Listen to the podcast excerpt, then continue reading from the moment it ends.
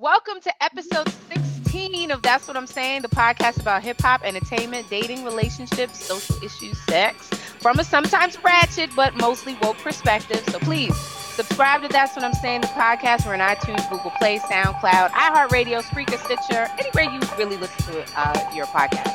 I'm Sean. What up, y'all? I'm Nye. How y'all doing? Hey, I missed you, Nye. You've been on hiatus. I'm back. Oh my God, I was. You've been MIA in South America. I've been MIA here in Miami. Fireworks, 4th of July, strip club. So I did tell you about. I went to the strip club. I went to G5 last weekend with some friends. And did I tell you that they had a Bahamian junkanoo band come up in the strip club, ran all the damn strippers off the stage, came through stunting. It was so fly. So that was my staycation. Wow. So we were gone for the week. Yeah. But definitely, and we missed you guys. I had y'all in my spirit, but girl, I actually extended my trip there. So I left on the 28th, left from New York, June 28th, and I was supposed to come back on the 2nd, which is that Monday, but I extended my stay to Wednesday, and I had a good time. That was my first time. So, I'm brushing up on my spirit. I will say this though, girl, I don't want another taco, burrito, enchilada, quesadilla, bean for a long motherfucking time. I had it for breakfast, lunch, and dinner. Every day. Every day. I'm done. Yeah. But I had a good time. I think I'm going to be going back there soon on a regular because I'm looking at doing some investing out there. It's really inexpensive to live there. A lot of opportunities to do, to make some dinero. So I'll be back out there soon before the year's out. That's good. Yeah, I haven't been to Mexico in quite a few years, probably 10 years. So, and when I went, my experience was I got so sick coming back out there. So that was a terrible experience for me. But I'm glad you enjoyed it. I enjoyed myself here. 4th of July in Miami was definitely lit. It rained a little bit, but I did get to see the fireworks. The kid is up north with his dad, so I am free balling out here, y'all. Free balling. Yep. Definitely enjoying. So, what do we call this episode? Girl, I don't know. We gotta come back to that because I don't know. Okay, we'll get it together. All right, so let's get right into it. We got the Ratchet Minute. What we got for Ratchet? We gotta talk about Pool Patrol Patty, Permit Patty, Paul Block Pool Cop, Barbecue Becky. What is going on with these white people calling the cops on us? They calling the cops on everybody. They calling the cops on kids mowing lawns. They calling the cops on kids selling water. They calling the cops on people barbecuing. What the fuck is your problem? That is not your personal customer service line. You know what I'm saying? You got 911 as your technical support. That's not what it's made for. It's nobody's bothering you. We just living life, and y'all can't stand it. And that's what it is. And I was listening to something they were just talking about, their comfort is more important than, being civilized towards us. That's the most important. I think those memes though were off the chain because this is how we do as Black people. We can make comedy out of everything, and that's how we deal with things. So when the memes came up and you just seen Permit Patty in the at reparations, she in the Underground Railroad, she all over the place. I mean, I think it's a way for us, she was just photoshopped everywhere, and it's a way for us to comment on racism, bring it to the forefront. Yeah. At the same time, it's so crazy, it's so ridiculous, and I'm telling you, we're living in the Trump era. I think that is why this administration has definitely given those type of people a voice. I was looking at the video with Paul Blart, the pool cop, and he's talking about everybody needs badges to go to the pool. Did you see that one? The full video. Mm-hmm. And she's call the police. Came over to me. There's a bunch of people here. Why did you just come over to me? It's so crazy. So I have a story that happened probably last week. So I was driving with a friend, and we were in a very upscale part of, it was like near West Palm Beach. So anyway, the car in front of us, you know, we're driving in, down this road, the car in front of us, this little dog ran out from the side street. The car in front of us hit the dog.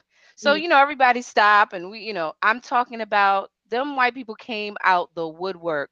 The lady, the people out there crying, you know, the little dog was, it was holding on, but I, you know, I don't think it made it. So, but you know, the guy hit it. You would have thought that they hit a live person. The lady called a 911. I'm like, 911 is not for the dog. Are they gonna CPR the dog? What's the cop gonna do? Girl, that's what it felt like. They were out there. That little dog, I mean, may he rest in peace, because I really don't think he made it. And, you know, everybody, it was people out there crying. I'm just like, you know, imagine this was a black child out here in this road. Would these people be out here? They would have kept on rolling. That's what I'm saying. The lady called 911. I'm like, I'm pretty sure 911 is not for the dog getting hit.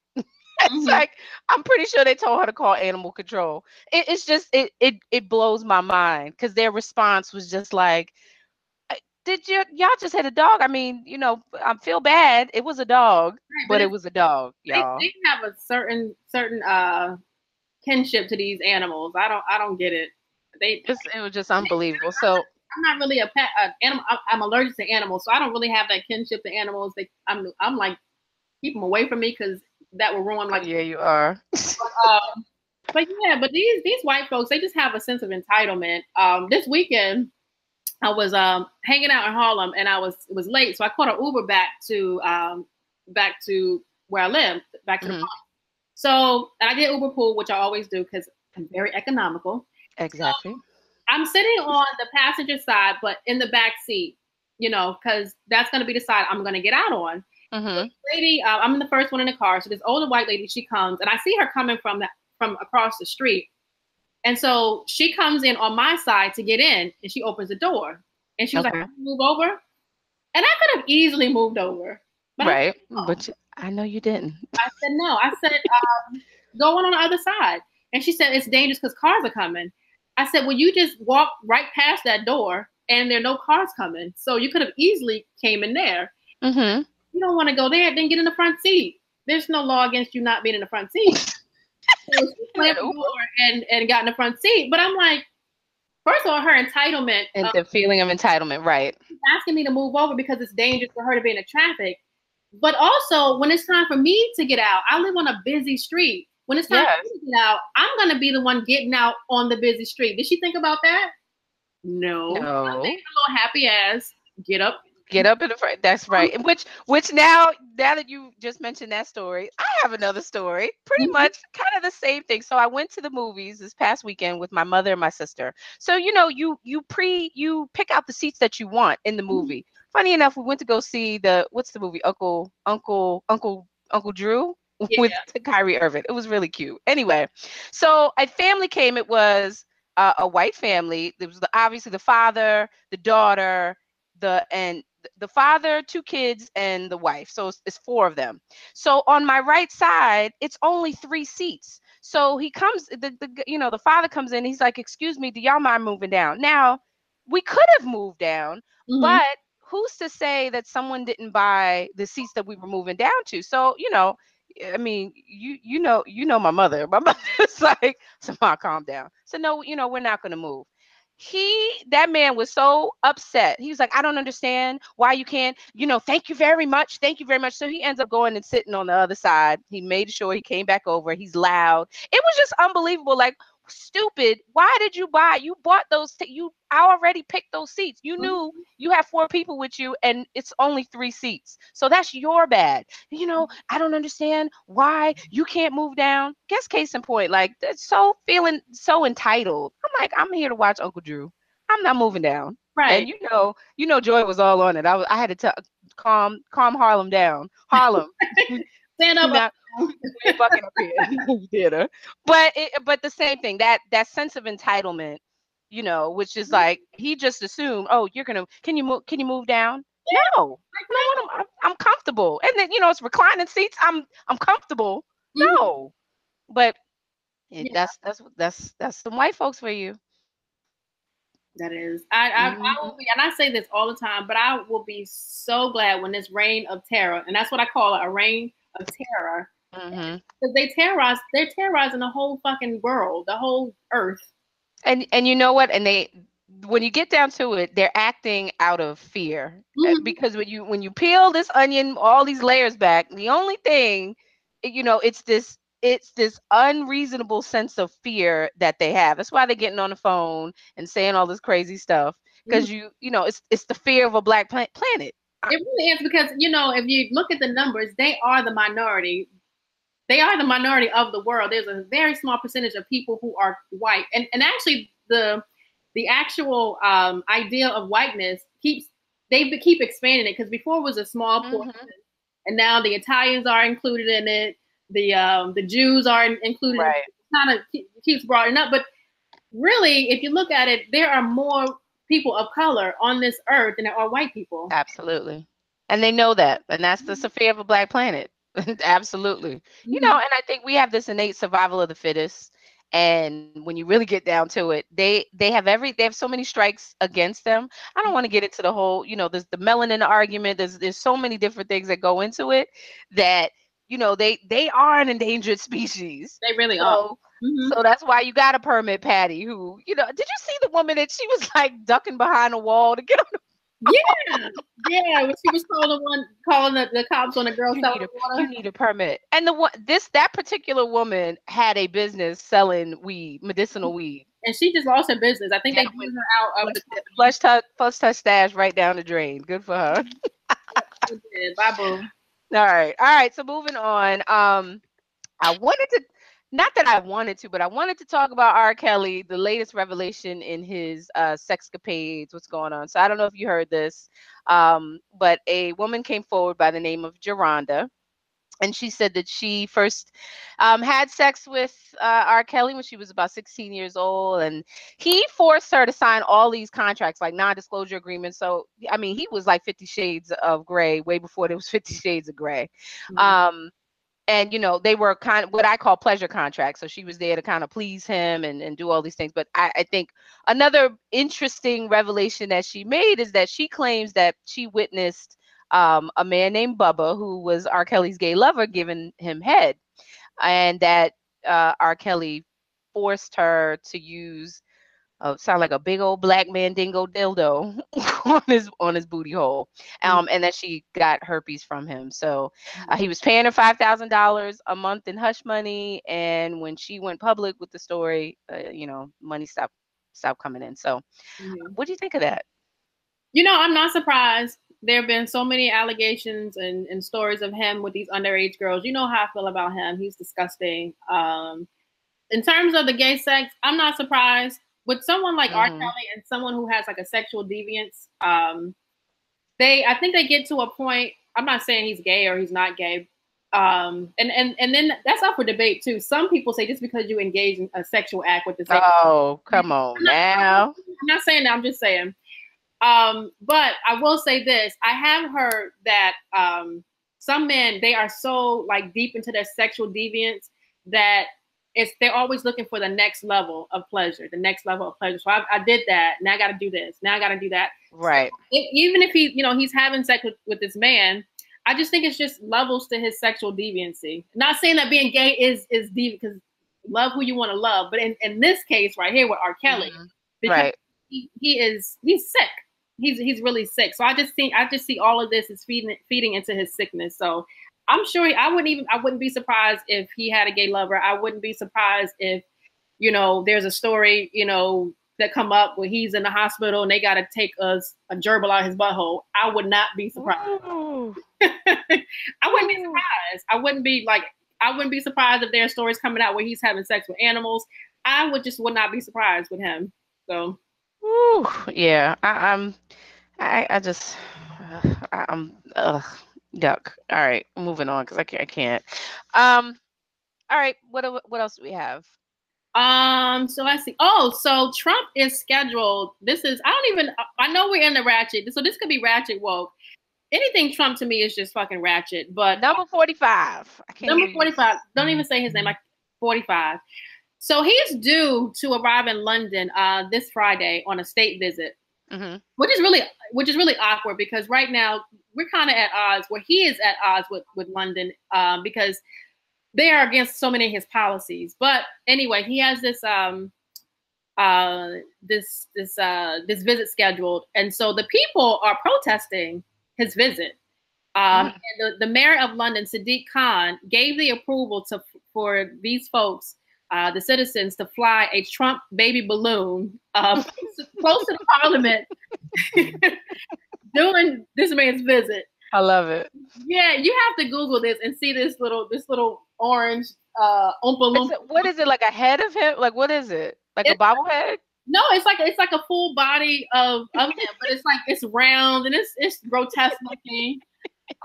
It's hilarious. It's hilarious.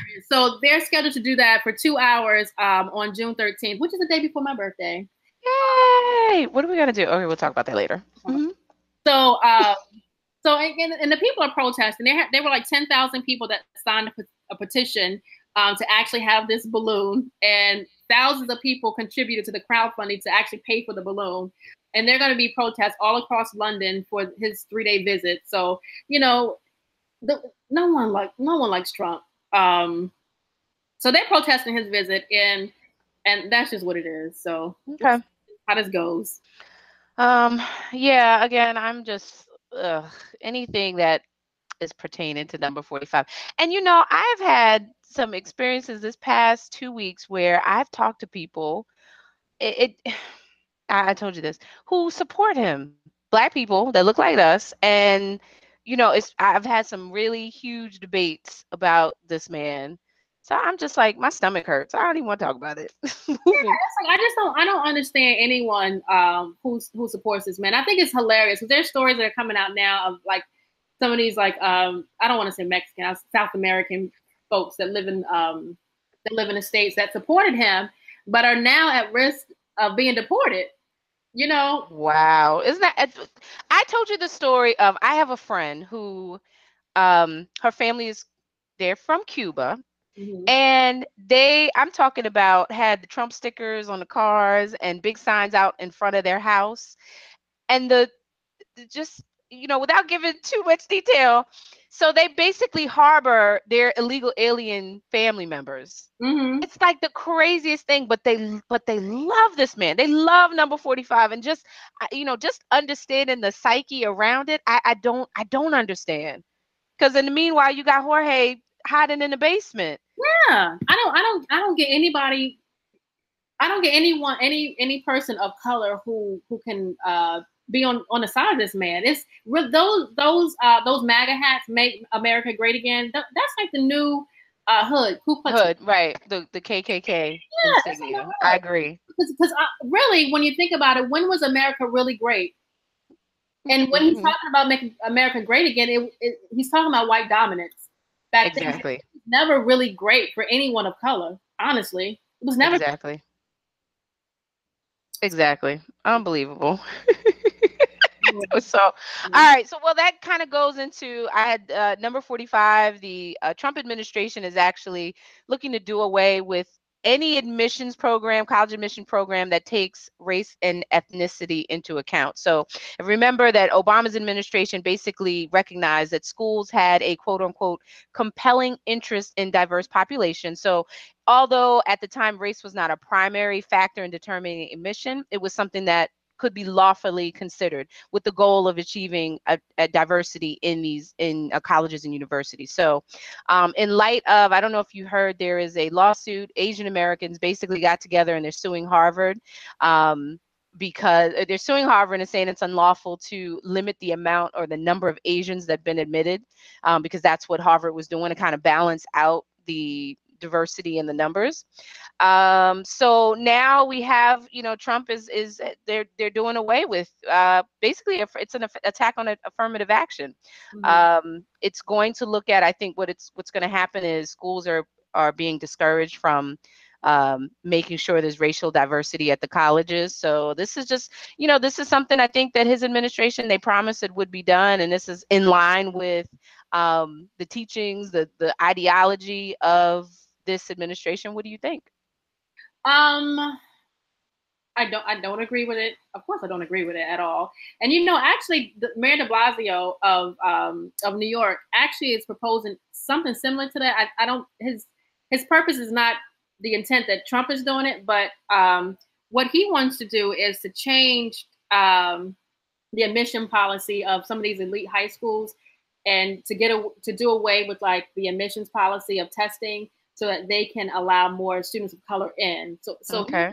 Kind of the same thing, but for the opposite reason. Okay.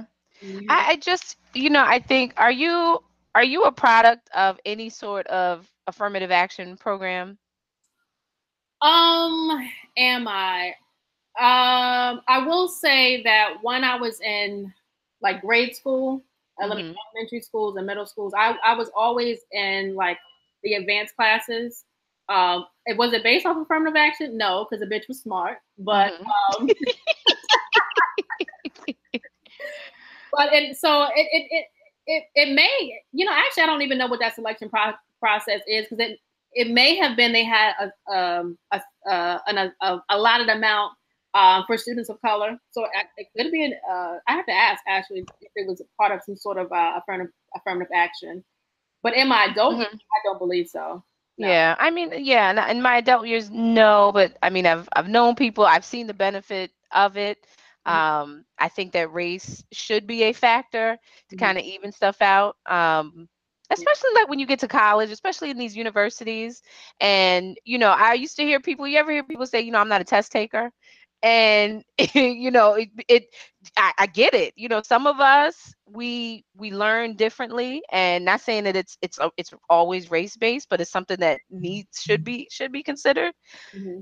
So, you know, this is the reign of terror that you were talking about. That's just right. I'm looking for this to end. Yeah. This has got to end. So, yeah, affirmative action. I'm a proponent of it. I don't, you know, I think there's some things in it. Mm-hmm. You know, honestly, the affirmative action really benefited white women more than it benefited other people. How so? Because it came about during the whole in the 60s when women were fighting for their rights. And so that's when affirmative action was actually implemented, so that they can get their foot in the door in companies and colleges.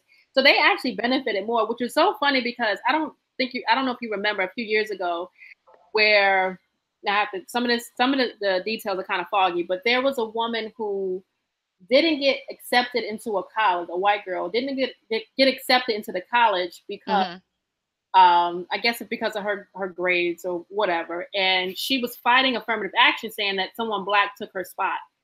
But really, you know, she was a mediocre student. You know, I feel like I've heard that before. It was a white guy though that I heard the same thing, you know, and then he went around and sued. And this case was a white. I forget her name. She was a white girl, white blonde girl. But you know, really, and that's when I kind of read up on affirmative action, and I read so many things about, you know, when the actual policies were implemented, it was really to benefit white women doing that whole equal rights, you know, movement for women. Right. Mm-hmm. Okay, I'm just, all right, moving on. What else we got? What you got? All right. Oh, so over last weekend, over the holiday, July 4th holiday, I don't know if you heard of it, but this is a woman, Teresa Patricia Akumo. She actually, she scaled the Statue of Liberty. And she was actually, I saw her perched over by the toes. Yeah, I'm chilling. So she was, it was like a 4-hour standoff of this woman. She was on the Statue of Liberty, and she was protesting the immigration policies of 45. So there was like a 4-hour standoff with them, with the police. And, you know, eventually, you know, they got her down. She said she wasn't going to move until all the kids were free. You know, that really was awesome. But, you know, I do applaud her for taking a stance. That she's a part of a group called Rise and Resist, which I'd never heard of.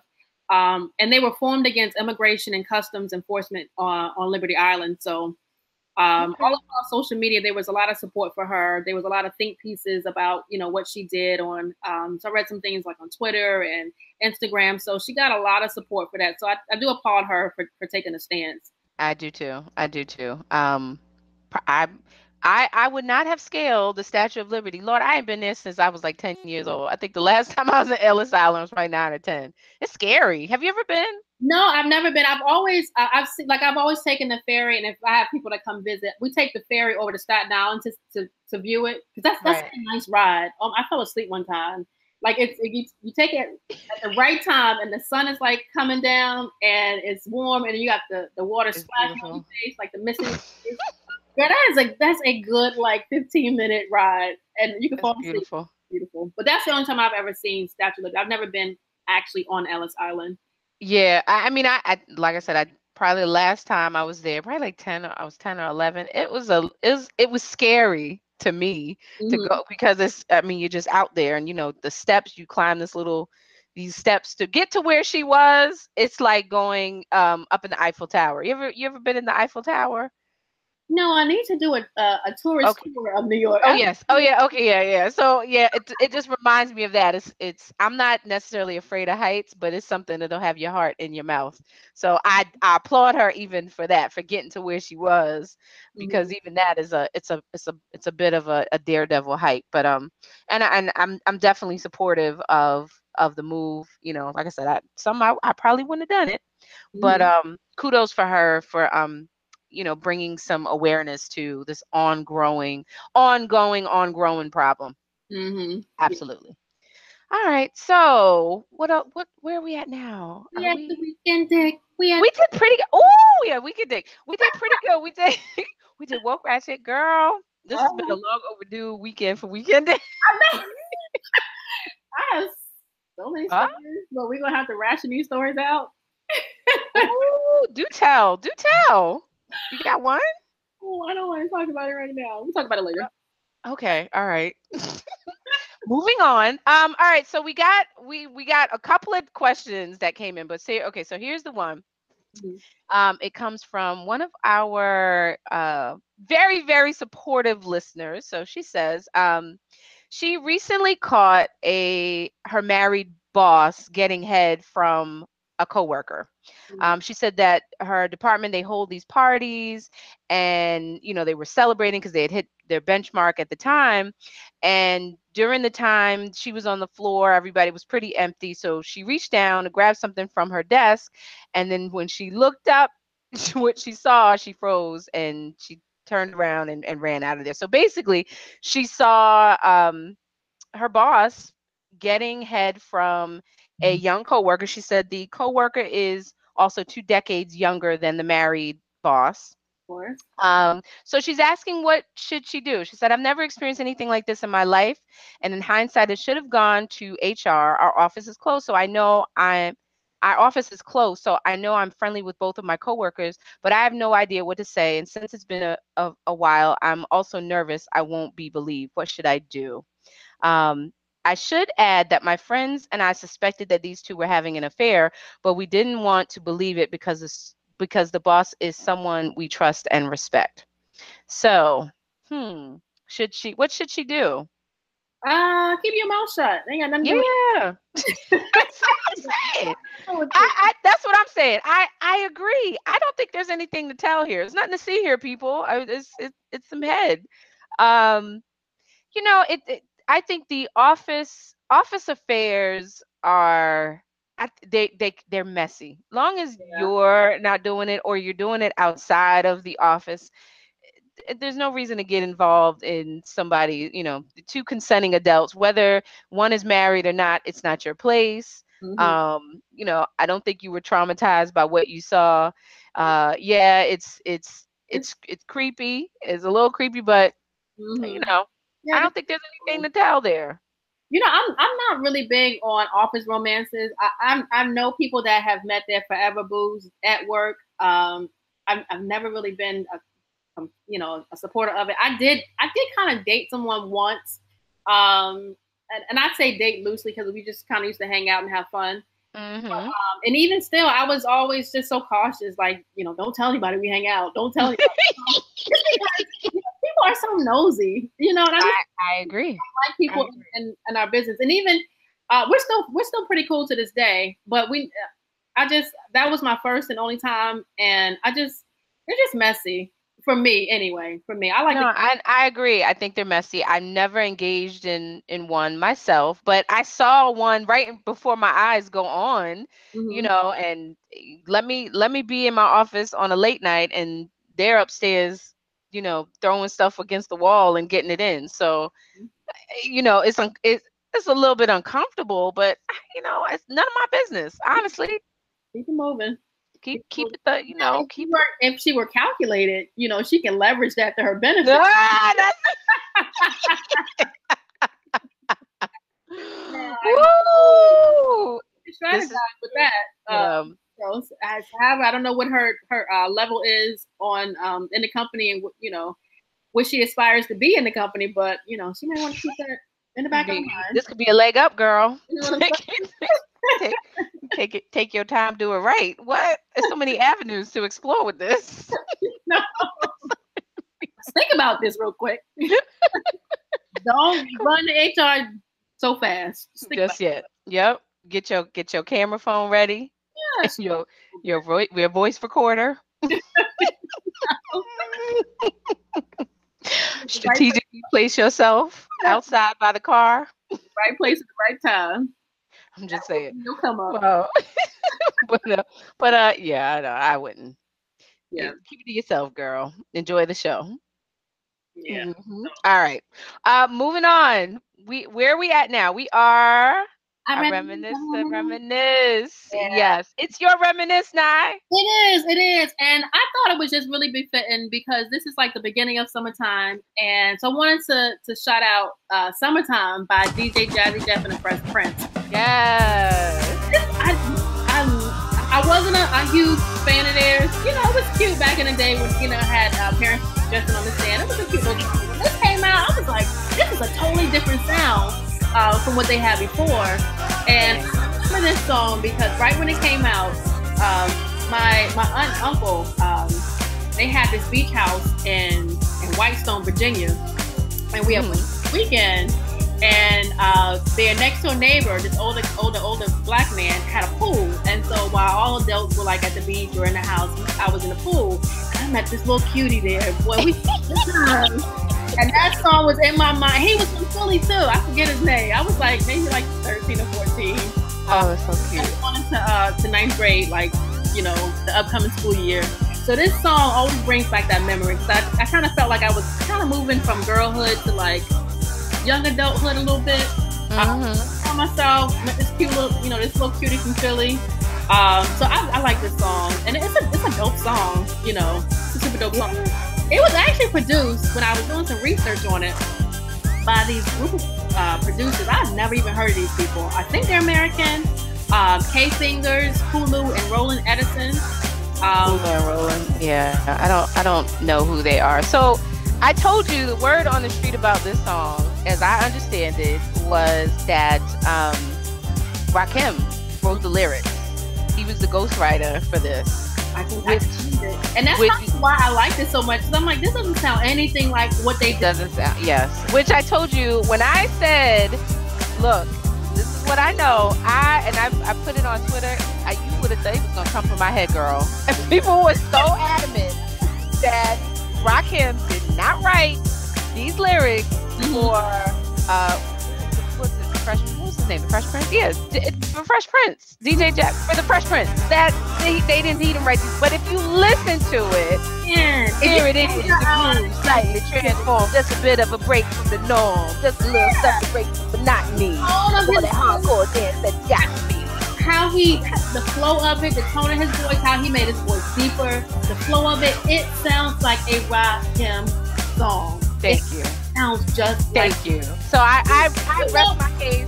Sources already put me on, said it, I believe it, and if you listen to it, I mean, you know, and the debate got so heated, and they're like, you know, Rakim said that he didn't write. I'm like, well, he's a ghostwriter. What ghostwriter you know says I wrote the song? They signed a confidentiality clause. They can't. Thank you. He's never going to admit it. He's never going to say he took his check and ran with it. Whatever he did with it. But so it was a high, it was very heated debate on where because these lyrics did not come from Fresh Prince. I don't think any of Well, maybe. I don't think a lot of Fresh Prince lyrics came from him. Because I know some people that actually go through for him. The Miami song, I know my friend wrote that song. Oh, yeah, who? Can we talk about who did that? Kel, I don't know if you know Kel. What's his name? Kel, he, hold on, let me look him up real quick on Instagram and get his actual name. I know him by Kel Spencer. Okay. I went to school with him. We called him Lenny in college, but his name is Kel Spencer, and he's been in hip-hop for years. He actually, no, he didn't do this, but he actually, he used to work with Fresh Prince for many years, and he wrote the Miami song. Miami song. Yeah, so, I mean, I think Will has always been a performer, not necessarily a lyricist, so, big thing. But that song was definitely, I think, what year did that come out? What year did Summertime come out? I want to say it had to be like 97. No, it was before 96. I wasn't in high school. It was like I want to say 90, like maybe 91. Hold on, let me go for it. Really? It wasn't 97. It wasn't 97. Let me see. Yeah, I just saw it was released on my birthday, May 20th, 1991. Okay, yeah, it was because it was right before I went to high school. I remember that because I remember I met that cute boy. Oh Lord, I think this was a song that when it first came out, I honestly thought it was corny, but they played it so much. I can appreciate it now, and after a while, I think when you travel a little bit and this song comes on in the summertime, it's like it provides like the soundtrack to your life. But at the time, I just remember when it came out, I was like, "Oh, this is because it's Fresh Prince," and I think this was his after the parents just don't understand. So he had already did that, right? Yeah, that came out years after that. He was like married with a kid or almost had a kid. He was married or whatever when this song came out to his first wife. Yeah, so that's but it was and I just remember Hot 97 played this song. That was all you heard, but I can appreciate it so much more now. And like I said, knowing that Rakim has something to do with it, so that you hear it, it's so smooth. Yeah, and it was sampled from Kool and the Gang, "Summer Madness," which interesting was the intro to Baby Boy. I don't know if you've ever seen Baby Boy. Of course, girl, that was on probably about 2 weeks ago, and I watched it again. Baby Boy is always playing somewhere. Jody, bring my car back, Jody. Girl, that movie is so terrible, but I watch it all. I love that movie though. It's like terrible, but I watch it every time it comes on. It is, and just to add, so Kool and the Gang. I told you that the lead singer used to do my hair right back in the day. No, you never told me that. I did tell you this. I did. Robert, what was his name? Robert, the lead singer, Joanna. Yeah, he had a shop in Hackensack in Jersey, and back when I used to get a perm and my perms were $45, he used to lay my perm in. I am not gonna get the hustle. I kid you not. I'm sorry, James, JT Taylor. Okay, he had a shop and he was a hairstylist. Is he gay? I don't think he was. I mean, okay, because I think he had like a wife and he had kids. He had daughters. Mm-hmm. But that don't make no. Never mind. But I don't. But he liked hair. Yeah. And I was young. I was probably like 11 or 12 years old. I was back in the day, and me and my sister, my mother would write a check, like a blank check. Go get your perm, girl. JT Taylor. Yes. So that was my and I was young. I was like, "Oh, you know who Kool and the Gang is, right?" Like he does hair, girl. All right. Girl. Little known fact. Yes. So, okay. Where are we at now? I think we support Black businesses. Are we there? Yeah, we're there. Okay. Okay. What's the Black business? Because I just lost all of my information. Okay, so I'm just reading what you have. It's Myavana, the beauty technology company. Myavana, yes. Okay, so I think I got it back up now. I'm good. All right. So Myavana is a, let's see, because I've used them before. So they're basically a beauty tech company, and they specialize in healthy hair care science. So the science of your hair. So basically what you do is you can find out what your hair needs. You send them like a sample and they analyze the locks for you. Mm-hmm. So I've actually done this. They send you like this little hair analysis kit and you send it back in, and then they could tell you all kind of things about your hair. They give you like an actual report, and they tell you, you know, what ingredients or what nutrients are lacking and what you need for your hair. So it's like a, and honestly, I like it because they have products that they sell, mm-hmm. but they'll tell you, okay, if you're lacking in some ingredient, you can get it anywhere. You know, you don't have to necessarily go with all of their products, which I think is a nice plug for them. So Myavana was started, let's see, do I have that? I remember it was like 4 women engineers. They're from Georgia Tech, and they started this company. Mm-hmm. So we're supporting the Black businesses. It's Myavana. It's myavana.com.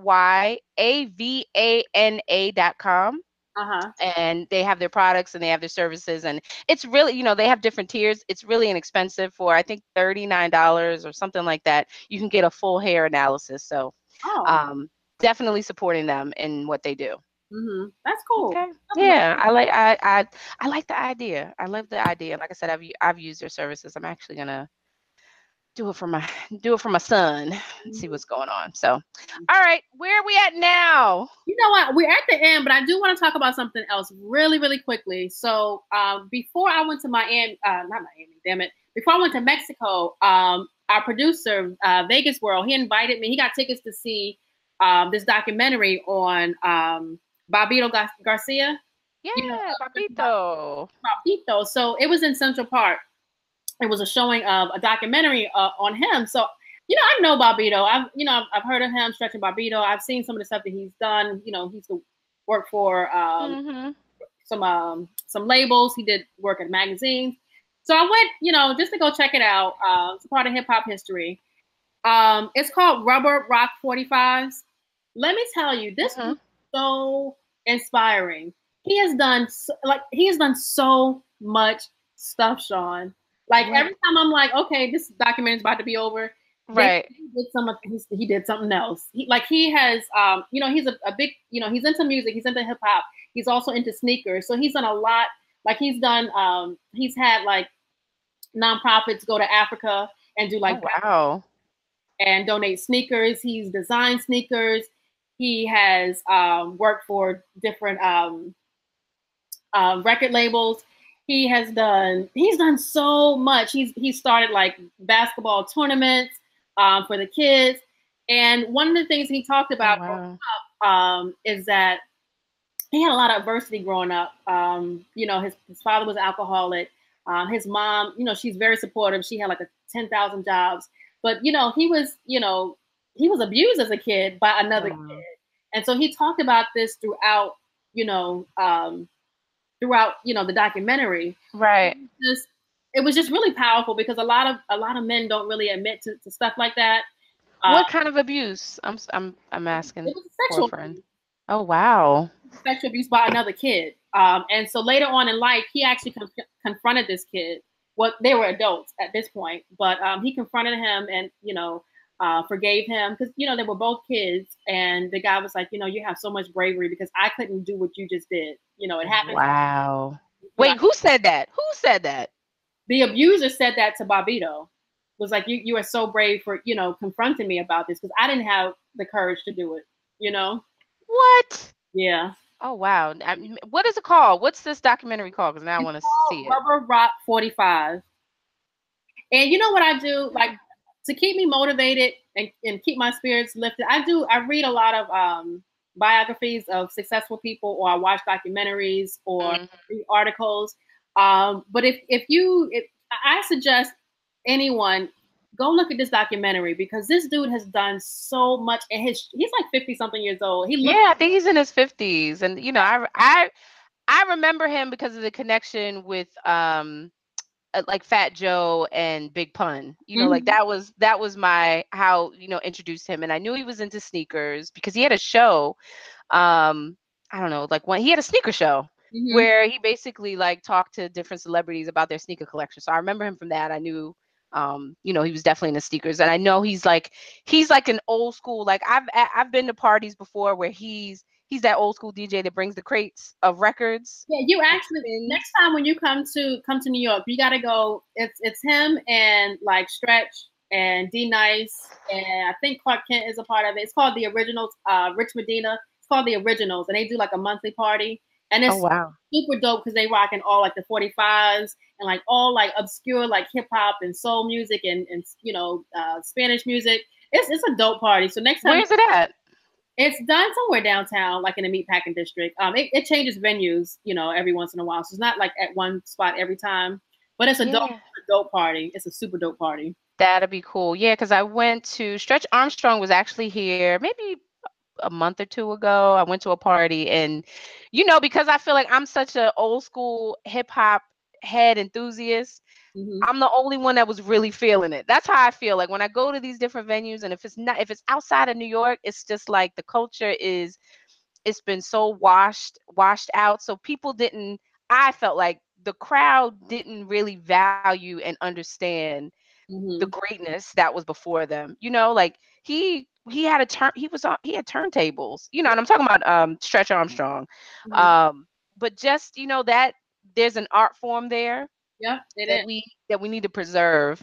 So I you know, I value that, and you know, I definitely I want to see this documentary. I'm gonna check it out. But yeah, Bobbito. Yeah, it was pretty cool. And at the he was DJing before the actual documentary started, and he was doing all 45s, like everything. I love it. Oh, I love it. Yeah. Oh, I love it. All right. So next time I come to New York, we gotta coordinated, so it's around the time we can go to one of the shows. Yep. Okay, cool. All right. Well, I think we have come to an end. We had a good show.